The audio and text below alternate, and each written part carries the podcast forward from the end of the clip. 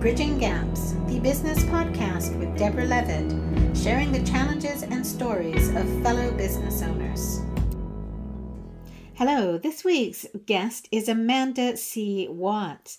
Amanda is a number one authority on A grade client attraction strategies for accountants and CPAs.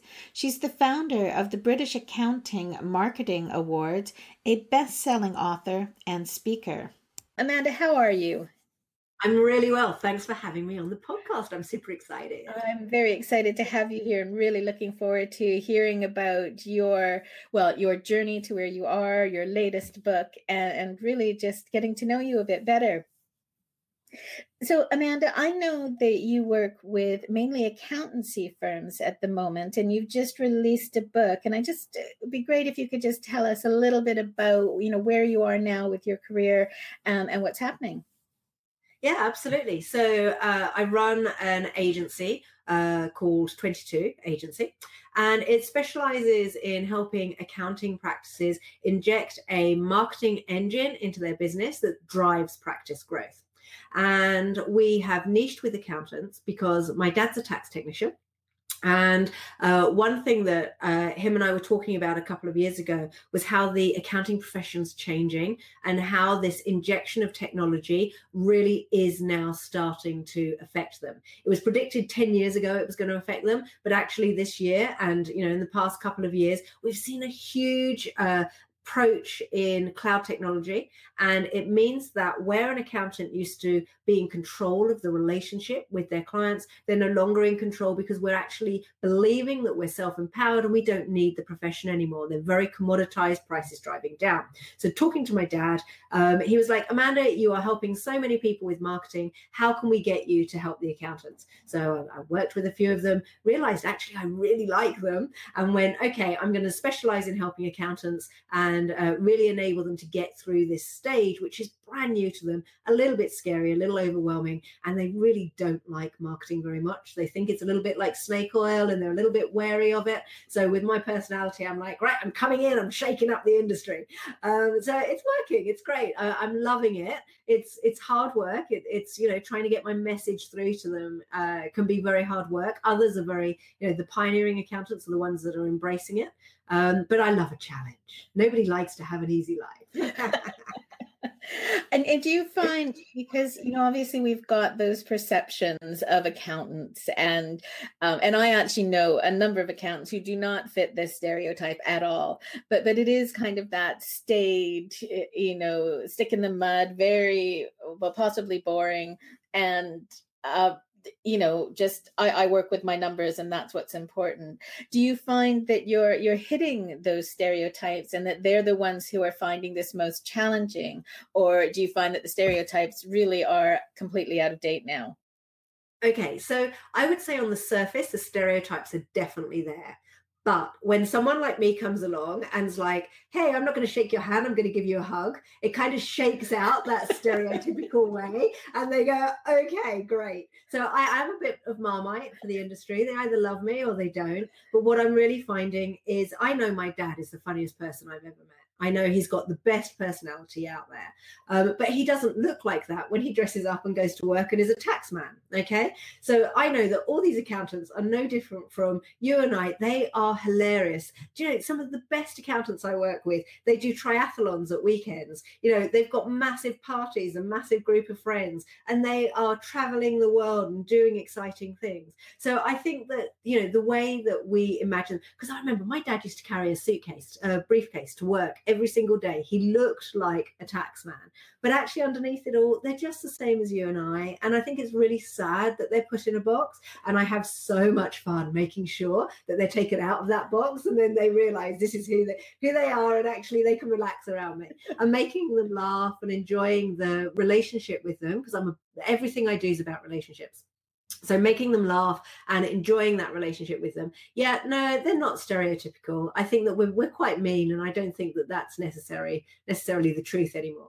Well so it's not the 80s yeah and as i said you know the people that i know are, are don't fit that stereotype. They are very you know relaxed and and different. So it's interesting to hear that as you say when you get under the skin and and i think just the way the world of business is these days as well a lot of that that formality is slipping away and it is becoming more about being yourself and relationships and um, you know having a sense of humor and, and being able to share that rather than oh no it's professional. We're, we're not allowed to smile.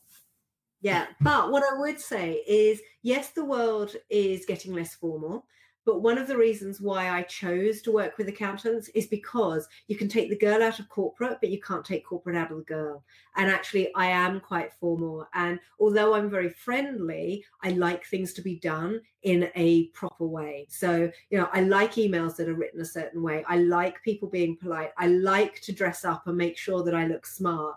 You know, when I stand at the front of the room and I'm wearing jeans, I still have in the back of my head, I'm wearing jeans and I'm giving a presentation. It just doesn't, you know, I feel like I should be wearing a trousers or skirt. And I think that I am very corporate. And working with accountants enables me to still be corporatey because everybody says that, you know, when you start a business, it's great because you can be a creative and you can relax. But actually, I personally don't believe that, you know, wearing slovenly clothes and not dressing up properly and you know having this relaxed uh, environment doesn't necessarily breed the best environment for excellence so it, it fits well with me. The, the industry and the profession fits really well with me because although I am super friendly and like those relationships, I still believe that one should be professional.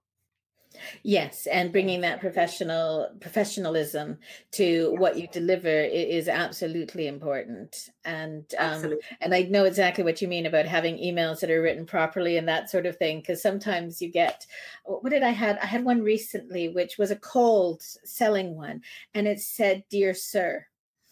And you know, and you look at it and you just think, well, you just lost me. You know, you probably had lost me anyway.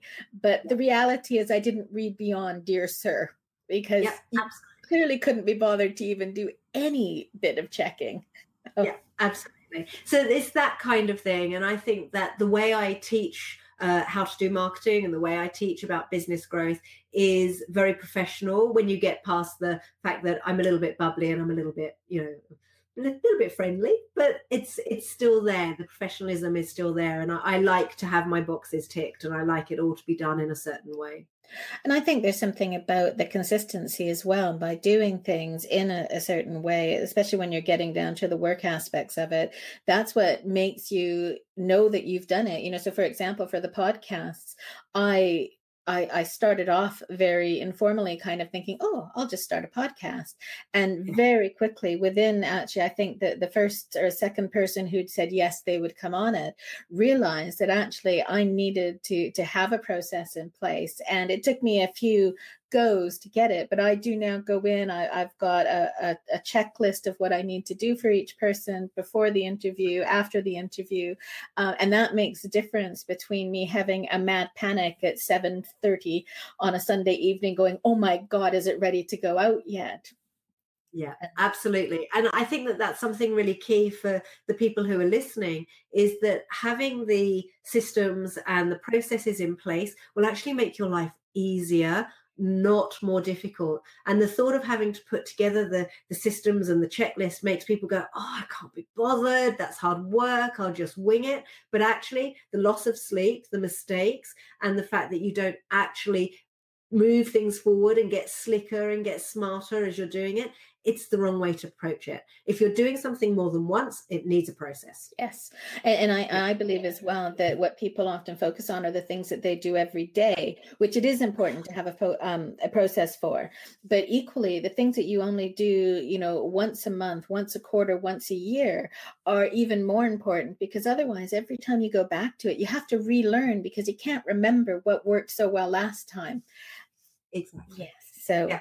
And I think that we if we're because I know that our listeners are people that maybe are looking to either start a business or have recently started a business.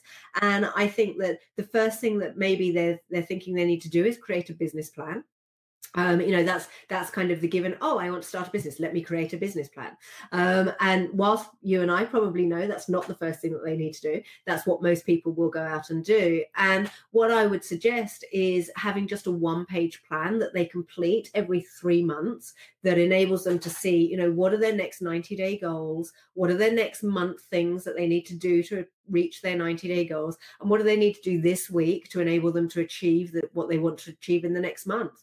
And if they can just get a one page sheet of paper with 90 days one month and uh, this week's uh, steps that they need to take that's that's a process. And if they complete that every 90 days and they keep on top of what they need to do every single week like get a post it and put it out every single week of what they need to achieve that's a great process to start with that will help them grow their business and move it forward very quickly. Well and it, and it makes you focus on the key things of what do i want to achieve in this time?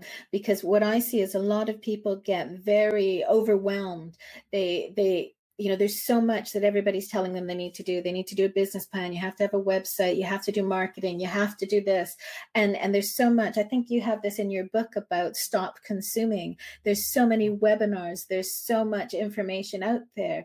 And, and you take it all on and then you're you're now in a, in a panic because you think oh my god i've got to do all of this stuff and, and i can't. Whereas as you said having a very you know simple plan about what do i need to achieve and working towards that helps you to filter filter out all of that that noise absolutely and i think something that you say um, you say about stop consuming uh, if i can give your listeners one piece of advice it would be find one person that resonates with them that they can learn from and just learn from that one person. Don't learn from 20 people because if you learn from 20 people, you're going to have 20 different ideas, which means you're going to try and implement 20 different things find one person that you like the way they market, you like their voice because you've got to listen to them if you're going to be learning from them, you like the way they write, you like their ideas, and master them. Don't master 20 people a little bit, master one people, one people, one person really, really deeply. Um, and I think that that if, if someone had told me that at the beginning,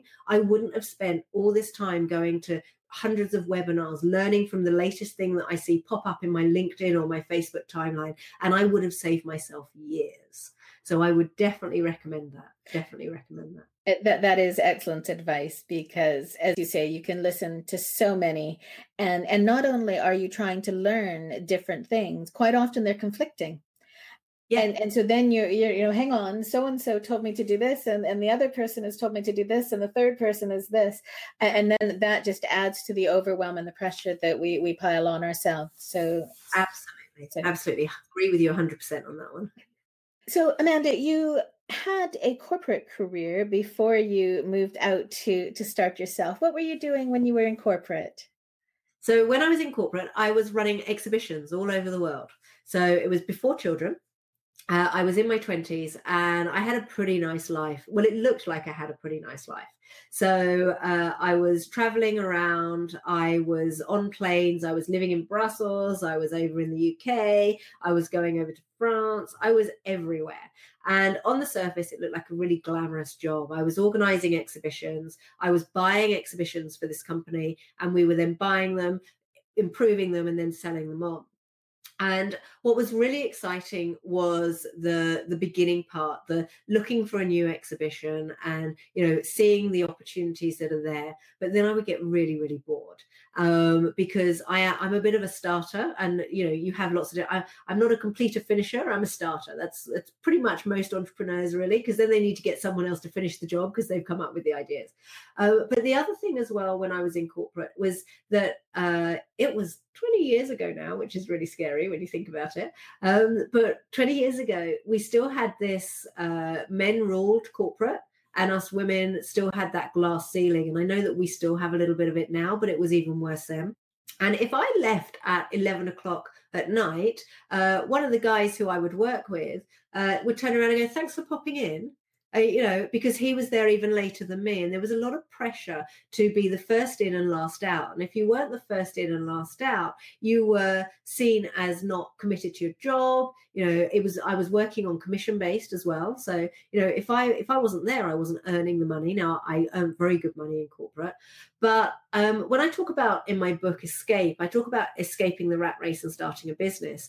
I didn't have that opportunity. Entrepreneurialism wasn't uh, the done thing then. Nobody really thought about starting their own business. So I went and had children. I was like, okay, well, how do I escape this this life that is making me unhappy? I feel very burnt out. I feel under pressure. I was 27 years old and felt like I'd done an entire, you know, life of corporate.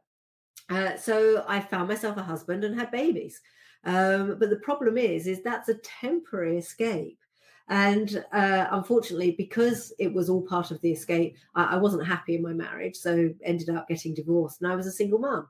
And I had two options go back to corporate or, well, I had three options go back to corporate, stay on housing benefit because I ended up on housing benefit, um, or start my own business. Now, fortunately, 10 years ago, starting your own business was starting to become the done thing. So I went, fine, I'll start my own business.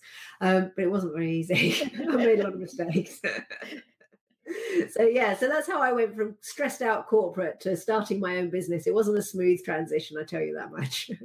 And, and how did you find that transition? Because it must have been really difficult to go from being so successful to you know so in your corporate as you said you were doing really well really successful to to then being on housing benefit to have gone through that transition and then making a decision to start your own business which in itself it is not an easy thing to do. It's not you know flick a switch and now i'm a successful businesswoman. Nice as it would be. So so how did you you manage that challenge? Did you find that there were things that you did to support you i guess almost emotionally and, and mentally to, to help you through that that dip? Yeah i think that um as people I think that we need to understand that inside some of us is the um, deeply ingrained that we can overcome adversity. Inside some of us, naturally, we're we're blessed. So um, I've had uh, not a particularly easy life. I've always been very spontaneous, so I've always made my life difficult. Spontaneous lives are you you have a lot more failures than people who live it in the in the safe world. Um, and I, I would say that one of the reasons why I found being spontaneous easy, um, and one of the reasons why I've probably tried more things than the average person, is because of the safety net that I have with my family and my friends. And I think because of this safety net, I always knew that if I failed, I would still be loved and I would still be okay. And I would always have someone that I can turn to. And that enabled me to make decisions, maybe probably not as deeply as I should. I gave it a go. I winged it. I tried it. I jumped. I didn't really look before I jumped. I just leaped. And I think that that coupled, so so I think that ingrained inside you is an entrepreneur already uh, for some people. And if you've got a support network um, that enables you to have the success as well or to try new things. Some people will be listening to this and go, Well, that's not me. What, what am I going to do? And I would say it can be learnt. Okay, and you can find a family. So don't be scared. So you can learn how to have that entrepreneurial spirit. So you can learn from books, you can learn from mentors, you can learn from coaches. If you think and you believe that you want something enough, you will overcome. So any any any big enough uh, how uh, why, sorry, any big enough why, you will find the how to overcome it. Okay. Then, when we talk about, you know, I was very lucky that I had the family and friends, you can find a network of people that will support you. There are groups of entrepreneurs out there that are going through exactly the same thing. If you belong to a church and you feel that you want to, you know, share with your church that you want to try this new route, they will support you you know find people out there that can support you. You know as as you and i know but both uh, have been mentored by daniel priestley and he talks very much about environment dictates performance. So make sure you're surrounding yourself by the right people. So so for me i think naturally i'm blessed because i had that in place anyway my personality and my family and friends. But for those who don't have that you can learn and just surround yourself with the right people and you will get through it. Some people aren't cut out for it so if you feel that, you know, it's not going to work, there is nothing wrong with going back to corporate. There is nothing wrong with working in the corporate world. Everybody makes starting a business look like this holy grail and that you should be doing it. Actually, there's something quite nice having 4 weeks holidays paid and not having to work 7 days a week, 25 million hours a day. Okay. So, you know, it isn't always an easy option. Actually, it's never an easy option to start your own business. Exactly. So I think that answered your question. yes, it does. Yes, and and it's something that has come up um, fairly consistently with other people as well. Is having that that network of people around, whether it was already in existence or whether they've put it in place. And a lot of people I know have also found that while the family and friends gave them the safety net and the support in terms of you know knowing that they were there for them what they didn't necessarily have was the understanding. And yeah. and that you you sometimes end up with people either going why don't you just go and get another job? or you know you're you're bound to fail. Why are you giving up and that finding other entrepreneurs who understand and are going through that or have been through it makes a really big difference in the support as well because they know where you're coming from and and that's been it's been important for me it's been important for a number of people that I've interviewed. I think it's really it's really sad and I've had it I've lost two very good friends on my entrepreneurial journey um, one of them was a good friend of mine when the children were growing up. So um, her boy and my boy, they'd hang out together and we would see each other. And, you know, we were both, we didn't have very much money and we would, you know, we'd spend every day together. We'd catch up and have a cup of tea. And, you know, it, it was lovely. It, it was a nice life at that time.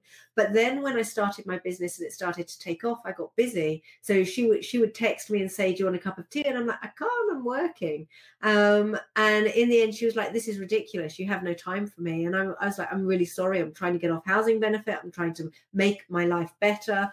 Um, and in the end, she was like, go scratch. I'm not even coming. You know, we were getting married, and she was like, I'm not coming to your wedding. I'm not. I'm not in, interested anymore. Uh, and it was very sad, and I do still think about it. Um, but I I have to accept that that was her choice and she didn't understand what I was going through. And I wasn't put on this earth to play a small game. I was put on this earth to play a big game. Um, and then conversely, like my best friend, who's been my best friend for 20 years, Pascal, um, she has a little bit of an entrepreneurial mindset. She's very, very passionate about, you know, doing more with her life and she wants to succeed. So she, instead, if I'm stressed out, she's like, well, I'm here to talk to you. Uh, if not, you know, let's brainstorm some ideas and please don't worry, you're busy. I totally understand. So they're the people that you want around you is the ones that understand the journey that you're going on. Um, but it's nothing is sadder than losing, you know, one of your closest friends because you've decided that you want to do something. It's very sad, very sad. And and it is true that people as you say they come from different places and they don't necessarily understand where it is that you're trying to go to and and they can't always be there and support you through it and there's something that i've heard a long time ago and and I see it occasionally as well that you know some people come in your lives to stay and some people come in your life to you know just they're there for a reason for a particular point in time and then they go. And and I think it's embracing that even when it's sad that you see them go but going well okay well actually they were there for a reason. They've helped me or I've helped them and now we move forward. But it doesn't take away that um, I guess that gap for a while that they've left and and that that feeling and caring that you had for them. Absolutely, and I think that we have to just accept that that's the situation. Um, we can't look back; we have to look forward. As entrepreneurs, we constantly have to look forward because we fail quite a lot if we look back, um, and uh, we just have to accept it. It's all about being resilient. Resilience is key. You have to be. If you want to run your own business you have to be resilient. Yes you need to be able to keep just going forward even when it's looking like it's not happening. Um, so when you started you decided to start your own business. How did you how did you figure out what you wanted to do because you were as you said you were doing events so so you were obviously um, you know very involved with those but it sounds more like it, it, was almost the sale and the running of them rather than the marketing of them is that correct yeah what I when I started my business, I, I didn't know really what to do. I knew I loved marketing, uh, but I didn't know modern marketing. So as uh, I launched my business. It was 2000 and end of 2008, beginning of 2009, which was nine years ago. That's really scary. Um, so when I launched the business, I saw that marketing was changing. It was where we were having a lot of digital newsletters. Social media had just come in, but I didn't know anything about it. Um, so I was saying about how my family supports me. I said to mom, I was like, what can I do to make some money? I have an option to go and get a job and get paid minimum wage between the children because the children were still young, uh, between children going to and from school or I can, you know, find a way to get paid some money. And mum said, well, why don't you, you know, why don't you be a copywriter? And I was like, but mum, I can't spell. Um, I can write, but I can't spell. And mum was like, that's okay. I'll proofread everything. You just get the business because you, you know, you're good at going out and getting business. So mum worked for me for free and basically ghost wrote a lot of what I did. Um, and I would get paid for it. And that's, you know, she she helped me and supported me. So I started off copywriting and soon it, I realized that charging 25 pounds for a piece of copy, which might take me four or five hours to write and work with mum, was not a way to get rich. And actually, I was earning less than minimum wage. Now, I then started to leverage social media to get clients. So as I was leveraging social media, I was like, this is really exciting. I like this. It's becoming really easy for me. And at the time, I was living in Wiltshire and nobody had really embraced social media. Nobody was really doing it. So I made it my mission to become the go to social media person in Wiltshire. And I got known as the social media queen. I aligned myself with uh, the publishers, the key publishers, so the Salisbury Journal. Um, I aligned myself with the key um, radio station and I went to lots of networking events. I let my personality come out. So I was very much about building my personal brand and I would train people how to use social media. And then I realized actually I could charge good money for that. Um, so I would run events. I, I launched a tweet up in Salisbury and it all went brilliantly. And then I got hungry and wanted more. So that's when I sought out uh, to learn how to grow my business. And, uh, you know, and the rest is history. So how did you approach that learning more and and taking that next step? So you're now doing some copywriting, you're helping people to to do their marketing and teaching them. How did you mm-hmm. then progress forward? So uh, everything in life happens for a reason. So I love social media. I'm on LinkedIn, and I knew that to get more copywriting clients, I needed to reach out to someone who had a list of clients that I could maybe do some work for. So I sent a message to a gentleman in Croydon. So at the time I was living in uh, Wiltshire, sent a message to a gentleman, uh, not in Croydon, in Caterham, uh, who ran a web design company. And his name, name was Clive, and he ran a web design company called Paramount. And I sent him a message and I was like, are you looking for a copywriter for your clients to write web copy? And he was like, Oh, your time is very fortuitous. Come up and have a meeting. So I got in the car, I traveled an hour and 20 minutes, had a meeting with him. And whilst I was meeting with him, he brought out a book. And the book was called Key Person of Influence. And I said to him, That's interesting. He said, Yes, I've just started a program called Key Person of Influence. And I was like, Oh, I would like to do that. And then I found out the price of it. And I'm like, Hmm, I'm still on housing benefit. How am I going to afford this? So I had a meeting with uh, Andrew, who I know has been on your podcast, Andrew Priestley.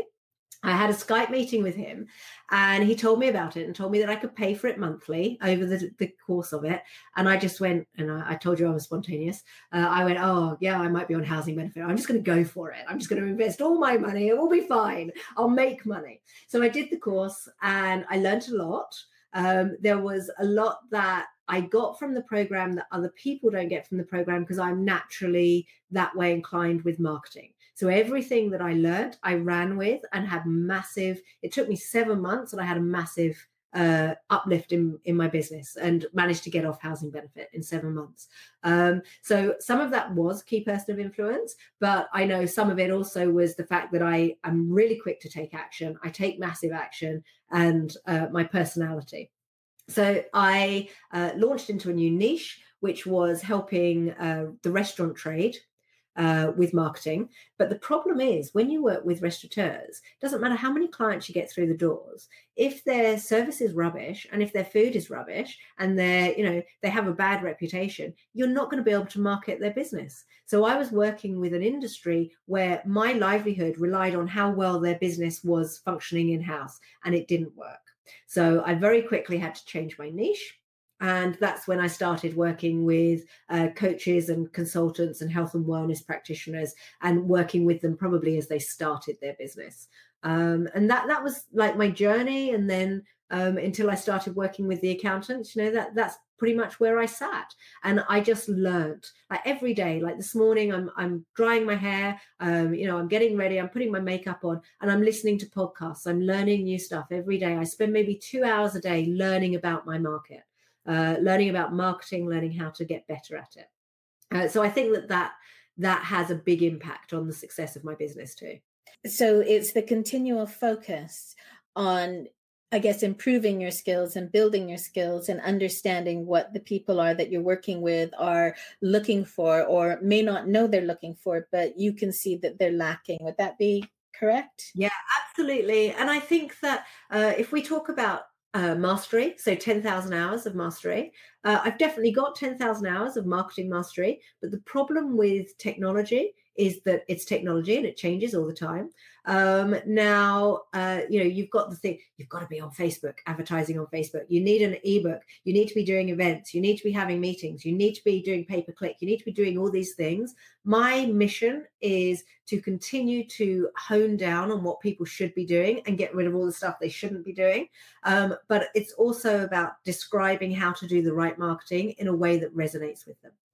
Um, so I'm learning from people uh, how to make sure that I resonate. I be, I love psychology. Um, one of the reasons my son is doing an A level in psychology is because I want to learn more about it. I'm like, yes, do psychology. I'll help you with that. Uh, I see it as a massive growth spurt for me over the next two years because I'm going to do A level psychology.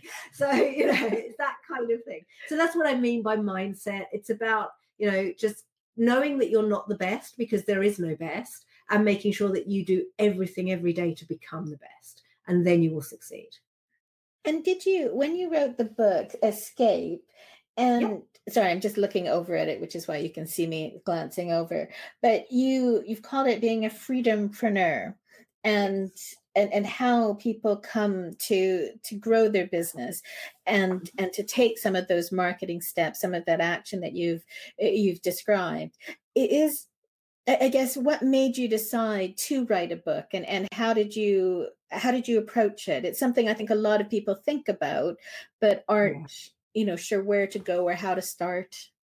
Well, as you as you as you know, I've written two books. So we'll talk about Escape, but I'll also talk about the second one because it was a completely different experience. So um and actually I've written three books because I wrote one for the restaurant trade. And I wrote this book and by the time I had written it, um, the first draft was out of date because I had gone far too deep into the tactics of writing a book. So, what I was doing was like, this is how you post on social media. This is the platform that you need to be on. This is what you need to be doing. And because I had become too technical, it was null and void by the time I'd finished writing it. I also wrote that book. Um, maybe two hours a day I would dedicate to write the book. I would sit down and go, right, this is my writing book time. And um, I, I, fell out of love with the book because I felt that I really had to do this every single day. And it's like, oh, this is exhausting. I really don't like it. So that was the first book. That was the restaurant marketing book. Scrapped it. Um, I've still got it. It's still sat in a file. Um, my husband loves the restaurant trade, so I'm like, take my book, do something with it. You know, go for it, kind of thing. Um, whether he does, we'll, we'll see. So the second book is Escape. Escape was completely different. I wrote that book when it felt right. Okay, so uh, I had been working with people helping them escape their day job, start their business. I've been doing it for three years. And only when I had a methodology I knew worked, only when I had my own language and wasn't regurgitating other people's, and only when I really wanted to write did I sit down and write the book. Okay. So at the end of it, I had a book that at the time I was very pleased with. Now I'm not so pleased with it okay? But that's okay because you know you're looking back it's it's got something like 32 five star reviews on amazon. So people like it. It's just me personally i'm super judgy. But i i wrote it so so to answer your question first one i squeezed out and hated it. Second one i wrote uh, when the time was right. And the third one i wrote to position myself in the marketplace really fast. Okay? But I wrote it after mastering my art. So I didn't write it as I was learning. I wrote it after I had practiced and practiced and practiced what I said. I had my own methodology. I've got trademarked IP. I'd come up with so much that I have more than enough to put in a book. So one of my friends owns a beautiful house up in Darley, uh, in Darleywood, um, which is up in Derbyshire. And she said to me, it's like a mansion, it's gorgeous. She said, why don't you just go and stay at the house for a week? And I said, yeah, I'm going to go for a week. I'm going to write my book. Three and a half days later, I'd written my book. So I would get up. So I, I arrived on the Monday. Uh, Monday afternoon, I started writing. Um, I'd then get up on Tuesday morning. I wrote. I had an hour's break for lunch. I wrote a bit more. I went for an hour long walk. I wrote a bit more, more, and then I watched crap TV in the evening. Um, then I got up the next day, and then I finished it. So three and a half days later, I had written twenty eight thousand words, typing out just dejunking everything with my methodology. So in a week, I had a book. I gave it to a copy editor, which cost me about a thousand pounds to copy edit it. Um, I've got my my designer designed my front cover. She's the same designer that designed the first one. Um, so she designed that, um, which was absolutely wonderful. And then I would say, so I wrote it in January and it was out I got it out in April, didn't I? So I had a big gap before I went back and had a look at it. But it took me probably about a week and a half to write from start to finish. Which is so. amazing. And I guess that does just show the the difference it makes if you really know what you're going to say able to just get it down and it's just there in your head without you having to go and research or look other things up so that one is called the pioneering practice and is that aimed on at accountants? I'm sorry, I'm assuming from the word practice, but absolutely. So it's specifically for accountants. Um, but actually, my brother in law's a plumber um, and he's reading it at the moment. And he's like, I'm just taking out the word accountant and putting in the word plumber, and it still works. Because actually, there is no there's no magic pills with marketing. It's you have to do certain things to get it to work. And it, there's no industry that is void of marketing. There's no industry that has this certain kind of methodology that no other industry has. Um, but one thing that I teach is that you have to have a niche because otherwise, if you try and market to everyone, you resonate with no one. So this book was written for my accounting practice niche. Niche um, doesn't mean to say because I also self-published. Uh, doesn't mean to say that actually I could go in, take the word accountant, copy, um, copy and paste uh, another word in, and then upload it with a new a new title, and it would be relevant for for other industries. Um, but I think that for your listeners, I think the most important thing is to see that the journey. So we're talking about making the leap and starting a business. Eight years in, I have two successful businesses because I've been on a journey and it took time. And I really would love them to understand that. You know, writing a book in three and a half days is not easy. It's no way I could have done it back in 2009. It just wouldn't have happened. And, it, and it's that experience and that knowledge and everything that you've gained along the way, which has enabled you to be there. And, and I think that's the other thing is, is that that that time that it takes to be successful is sometimes really hard to see because we do tend to you know we see somebody and they just suddenly appear. And we, we tend to think oh well they've done it really quickly. And some people have but the reality is that for the most part it does take time to establish. It takes time to figure out what your niche is. Yeah and absolutely yeah and how to speak to people.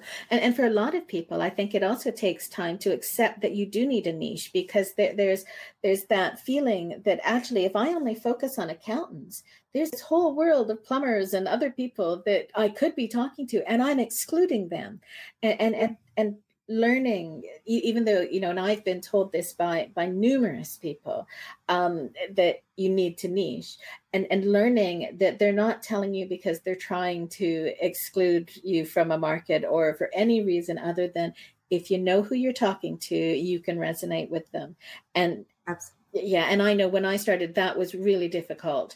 And and i see other people who are going you know exactly well i don't want to eliminate and it's, it's, you're not eliminating you're focusing Absolutely. I use a term called hunting niche. Okay. So a hunting niche is where you focus your marketing. So you know inside you that you can work with other people. Um, I work with so many different kinds of people. I work with florists, I work with jewelers, I work with mortgage brokers, I work with people who are coaches and consultants. But all of my marketing and how I show up is for specifically accountants. And that is my hunting niche. Now, when people can get their head around that, you know, you're not excluding everyone, you're just hunting with your marketing, you're just writing marketing for that specific market, it makes it so much easier. And you can have a hunting niche for three months, you can have a hunting niche for three years, you can have it for 30 years. It doesn't matter. But if you go in going, this is just focusing my marketing, that makes it much, much easier because then you can still work with other people if that's what you would like to do and as you say it gives you that feeling that i'm not excluding it's just this is who i'm targeting at the moment. And and you didn't as you said you didn't even start off with accountants. You discovered that through the conversation with your father and and realizing how much the restaurant business was out of your control and and you couldn't yeah. necessarily make sure that they were successful. yeah you have to fail. Um, and when i decided to go from uh, focusing solely on startups and going to accountants, I knew that um, my personality, one of the reasons why I was drawn to startups is because I'm a quick starter. So I love helping people start a business. But the thing is, is I needed to be able to part with my experience after you've had a business established for a while, because I've now had a business established for a while. So where I teach the startups to get to their first 100K, um, you know, I had so much more left to give. So I felt that my hands were tied. But there's no way I could have worked with accountants at the beginning of my journey because I hadn't experienced it. And I do believe that you have to experience it in my industry, anyway, not everybody's industry, but in my, I can't teach marketing unless I know how to market uh, something and get the money uh, from a bigger practice. Do you know what I mean? Does that make sense? Yeah, absolutely. And it's, you know, in, in theory, I could teach marketing. So so this is I'm not saying that I can, but but you know, if you looked at the practicality, I know how to go into Facebook and put a post on. I know how to do an ad. I know how to put a tweet out. But it, it's not the mechanics that you're teaching. It, it's the the how do you target the right people? It's all of those other aspects, isn't it? Yes, that's right. And I didn't know that uh, when I first started. I started with copywriting, went to social media, and then grew and learned and grew and learned and grew and learned. You know, and I've spent a lot of time with Daniel Priestley and learning from Daniel, and that's where I say find that one person. And then once I um, not necessarily outgrown Daniel because there's still a lot that you can learn from him. But I, I then went on to another gentleman called Taki Moore, um, who I absolutely love. He's an Australian. Um, he taught me how to be more strategic so he taught me how to teach in boxes. He taught me how to teach what i knew. Um, and i'll be forever grateful to him and i will continue to work with him for as long as possible um, because he's he's taken my my teaching to the next level. Because it doesn't matter how much you learn if you are in the information business where you're teaching people things you've got to learn how to teach it in a way that people understand it too. Um, you know you it's it's so important. So different people at different stages in your journey Excellent, excellent advice. Thank you. And as you mentioned, you've got two children, one of whom I, is doing A level psychology so that you can learn more about it. Well, he's not doing it yet. He starts it in September. So he's literally started his GCSEs today. Um, but we chose his A levels a couple of weeks ago. And it's like, that's the one that you're going to be doing. um, and you've got your husband, Matthew. So, how do you balance your two businesses, the speaking, the events, the you know the, the, working with your clients and with your family life and managing to as we talked about before at least maintain a pretense of sanity. Yeah, absolutely. So uh, the first book is about escaping and becoming a freedompreneur. Back in 2016 i took uh, the whole of the summer off and we went over to florida and we went to disney world and we stayed over there for a month and it was just the four of us and it was amazing um, i think that that's where the sanity comes in is making sure that you have downtime i have to be 100% honest with you being in the new niche we're only a year and a half into this new niche uh, i work nights and i work weekends um, so I have to take time off. We went out on Saturday. Uh, my son was doing um, indoor skydiving. Um, so we went and took him to that. The moment we came home, I started work again. Um, but I took time out and spent the morning with him. How do you balance it? It is hard. Anyone that tells you that you can have a great work life balance when you're starting a business is someone that has a lot of money backing them or they don't want to necessarily make a lot of money. Um, so it is hard to balance it all. Uh, husband works in the business, so I spend all day with him, which is great. Um, wonderful. Um, but uh, we, we spend a lot of time together. It's it's we get wake up calls. You know, we get the ones where we're like, actually, we we haven't spoken about anything but work for three months. It's time for us to go out and do something fun. Um, but uh, there is no magic pill. Uh, I work blooming hard. It's in my my body. Um, people say have downtime. I can't have downtime because if you give me downtime, I'm bored. So, you know, I sneakily listen to podcasts. Uh, every time I get in the car, if I haven't got the children in the car, I'm learning because um, I'm listening to podcasts. So, um, I think that you'll have a lot of people on here that talk about work life balance and, you know, stop work at five o'clock and take weekends off and schedule your holidays. That's fine. But as you're growing a business, it's not always practical. Um, and I had burnout. So, and then I was off for four months and then I got back on the horse. And so when when you had burnout, that was in running your own business. Yep, that was at the beginning of last year. So we're in 2018. So beginning of 2017, uh, November 2016, it started to hit me. I had January, February, March, April, where I was com- pretty much bedridden because I'd worked too hard. Um, rested for those four months. Fortunate that the business carried on. Uh, because of the way I'd set it up. So I'd been pretty savvy in how um, I'd set it up. And then I just got back on the horse and uh, started again. So, so, so do you think that you're you're going to head back to burnout, or do you think that you've learned from some of the things that led you to it last year, and that yeah. you're going to be able to prevent it or manage it more, manage things better this time? It's really hard because um, I do have downtime, and I, I have found myself watching rubbish TV and too much Netflix because I have in the back of my head I've got to have time to switch off um, but whilst i'm switching off i i'm not happy because i'm not doing what i love. I like to be working.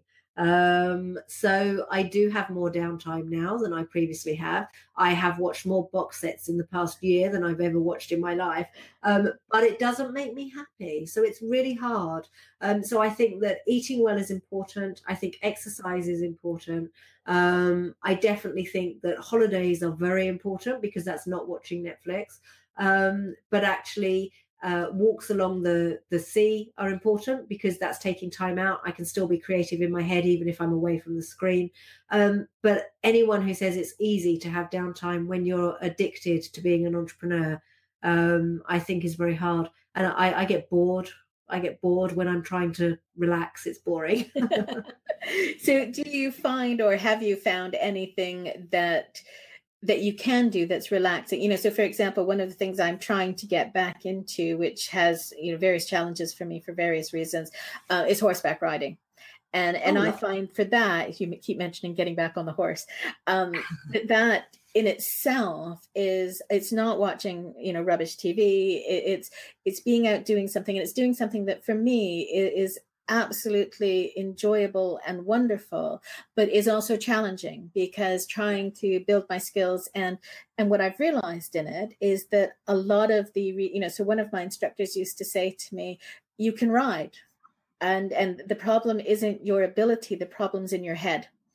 Um, and, and, it's true. So, so, for me, it's a it's, it is a mental challenge. It's it's a different challenge of um, of trying to to ride and enjoy and build up what I can do. So it completely takes me away from thinking about anything else, um, and I love it.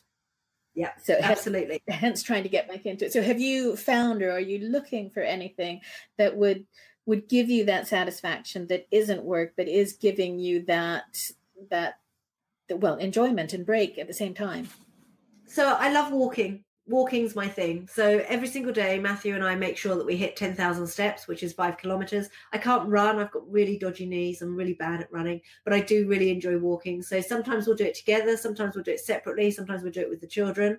Um, it gives me headspace. Sometimes I listen to podcasts as I'm walking, which uh, you know is that downtime? I don't know, um, but I do have time away from the screen. Um, but I don't uh, find anything as interesting as business and talking about business. Um, I, I, have my friends that we, we hang out and we do stuff, um, but yeah, it's very difficult um, and I think that if you speak to some entrepreneurs, they, they don't like doing much other than work. And I think that's very difficult when you get to those kinds of situations. And I'm in that situation. And I do find it hard. Husband keeps threatening to take me dancing, um, which kind of is appealing, but that's like, oh, that's commitment every single week. okay, I'll give it a go. so we can come back in a year and see whether you're dancing now or not. He said it'd start in February and it's still May and nothing's happened. So I'm pretty safe at the moment. I saw something um, that I posted. I can't remember whether I posted it on LinkedIn or not, but it was about dance walking and oh. so so this is something you try and convince him to do where instead of just walking down the street or walking anywhere you dance walk and um the oh my children would disown me can you imagine it's bad enough i can't even walk next to them down the street without embarrassing them just because i'm walking imagine if i danced walk that's hilarious oh, it's got to be done just to wind them up. I'll try and find the link and send it to you because it is hilarious. brilliant. Absolutely brilliant. Yes, please do. That's great. Sounds bad. Um, so just i guess in, general just before we wrap up you know you've given some great tips to people already and you know been very open about the, the challenges and things that you've faced but are there any final final things that you'd like to say to the listeners yeah, I think that the biggest thing is if you want to escape your day job and you want to start your own business, you need two really strong whys to keep you motivated. One why is a personal why. So uh, that personal why for me is why do I do what I do? Well, I want my children to have nice holidays. I want them to be able to wear nice trainers and have nice clothes and have amazing opportunities. So I get out of bed every day to make my business work so that I can buy my daughter an iPhone for her birthday. That kind of thing. Okay. So that's my personal why. But then we have a bigger why, and that's your global why what is the impact that you want to make on the world? Why do you want to start this business? Um, and if you've got both of those whys, so the big one, which is the global, and then the personal one, no matter what you come across, one of those will work to keep you moving forward. And I think that the biggest mistake is most people only have one why and you need both of them because there will become times when you know you you go oh i just get a job that will still enable her to have the phone so that's not a big enough why for you? And you have to go yes but then i'm not making the impact. I'm not sharing my gift. So that then motivates you. So i definitely believe in the two why uh, ways to motivate you. If you haven't got big whys you will fail. As, there's no two ways about it because it's blimmin' hard. Um, you know i'm nine years in and some days I still feel like I'm pushing water up a hill. No matter how successful you are, you still have problems. They're different problems, but the problems actually get bigger you know, when I was on housing benefit, it was much easier to grow my business than it is now because it's my money I'm playing with, not the government's. okay, so yeah, just understand it's hard and tap into those two whys. Thank you very much. And it's the first time I've come across the two whys, so really interesting to hear about that. Um, you know, I've heard a lot about people knowing your why, and it's something that I've written about as well. But having the two, and as you say, knowing that some days one is going to be what drives you and other days the other one is really really helpful. So yeah it's it's one thing i realized um, when i when i was failing i wasn't thinking big enough. I was thinking only about my personal why so tapping into my big why. I yeah i don't know anyone else that talks about the two whys. That's my one. So, so, so welcome to it and spread it around. It does make, really does make a difference Thank you very much, Amanda. It's been really lovely talking to you, and I really t- appreciate you taking the time out to be here today. Thank you for having me. I was talking to Amanda C. Watts, number one authority on A grade client attraction strategies for accountants and CPAs, founder of the British Accounting Marketing Awards, best selling author, and speaker. Her website is 22.agency. If you are considering running your own podcast but aren't sure if it is right for you, why don't you check out my new course? So you think you want your own podcast by visiting startyourownpodcast.bridginggaps.uk. You'll find all contact details for both Amanda and I in the show notes. Next week's guest is Richard Woods, award winning entrepreneur, BBC's Apprentice finalist, and best selling author. You've been listening to Deborah Levitt on Bridging Gaps, the Business Podcast.